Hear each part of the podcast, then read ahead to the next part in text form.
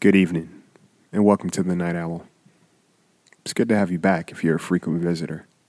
But if this is your first time, then welcome. Make yourself at home. There's room.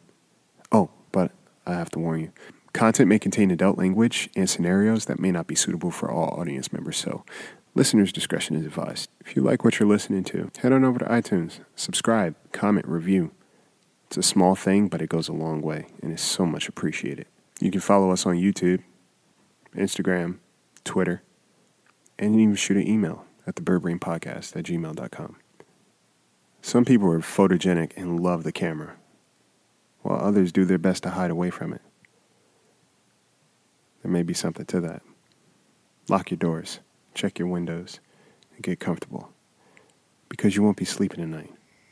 I give you the negatives.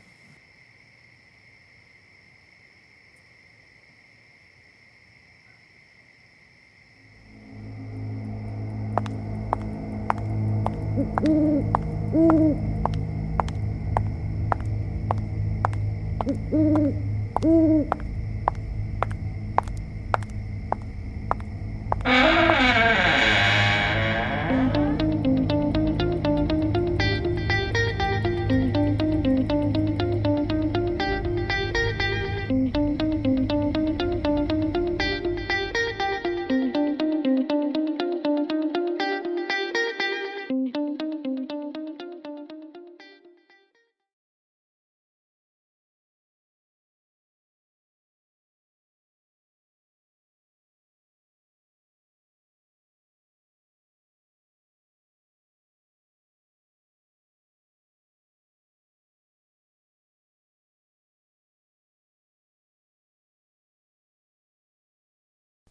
Treat them like they're the most important thing.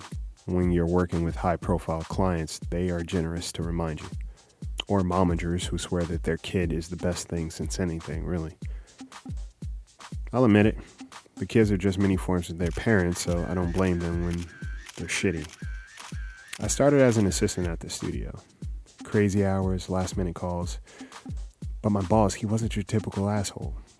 He taught me everything I needed to know about photography, and because of him, I have my own assistant now. I learned a lot. I saw a lot. I saw probably a lot more than I should have. You wouldn't think, but there is a heavy superstition in the photography world. From lights to your lenses, there are little and big no nos and must haves that every photographer should know. Pictures take a part of your soul. And no, I didn't learn it being a photographer. I heard it from my family growing up all the time. They didn't really like pictures, and they made it pretty clear. If you took someone's picture, you're bound to discover something about them that they don't want you to see or know. One guy was having an affair with his nanny. The proof was in the proofs, and the wife got them first. Needless to say, that was kind of awkward. But yeah, things like that. My boss, no, more like my mentor before he passed away, always told me not to take every job because sometimes you were selling your soul to the devil. When he was alive, I watched how he moved. Some days he was on it, other days it was if he wasn't really there. I'd step in on his off days, and that's how I got some of my clients now. The night that they found him, they said the scene was brutal. Apparently, it was a deal gone bad. My boss had a nasty history with some guys he worked with doing other business. They didn't find everyone involved, but the show must go on, as he'd say. I picked up the slack, and fortunately, I knew enough to keep everything fluid. The assistant fell in my lap cool kid, you know, keeps to himself, very helpful, and asks a lot of questions. I don't mind because that's how you learn. But his habits aren't the most normal. Let's just put it that way, okay? I remember having to come back to the studio late one night after a crazy celebrity shoot, and my assistant was in the dark, talking to himself but not to himself because I heard someone responding. What's crazy, I didn't even scare him when I came in. It's almost like he expected me. No one else around. It was just him. Weird shit would happen on some shoots too. Electronics wouldn't work. Pets would go bonkers when he was around. Babies that are usually pretty calm and chill would just act out. But he's the sweetest kid, and it makes sense. As a photographer, you'd go home and go to sleep still seeing flashes when you close your eyes. But it wasn't just light flashes I was seeing. I saw violence. A lot of it. I even saw my mentor, and that was not okay. However, he died, it wasn't peaceful.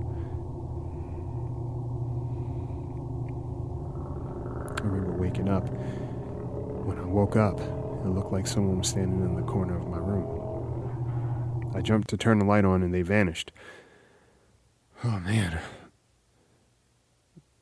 The next day was going to be a long one, so while I needed to sleep, I didn't get much of it.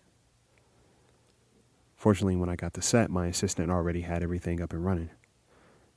Hey man, did you sleep here? Uh, yeah, I figured we should have everything in order. I hope that's okay. Uh, yeah, it's all good, man.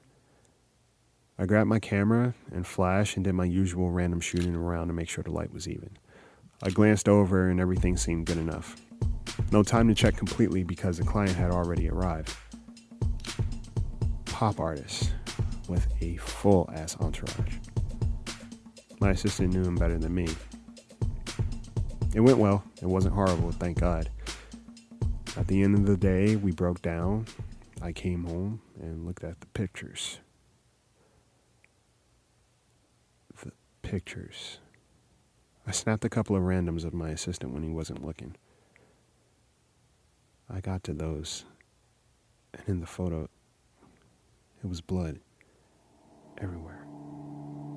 Blood on him, blood on walls, there was my mentor, lifeless,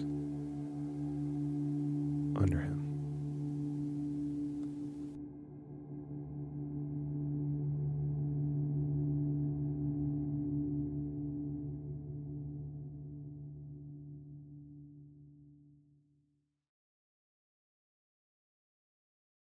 So there you have it. Tune in next week for another story to keep you up at night. And again, if you have a story that you'd like to submit and have featured on the podcast, email at the birdbrainpodcast at gmail.com with the subject headline, The Night Owl. Take care of yourselves. Take care of each other. Sleep tight.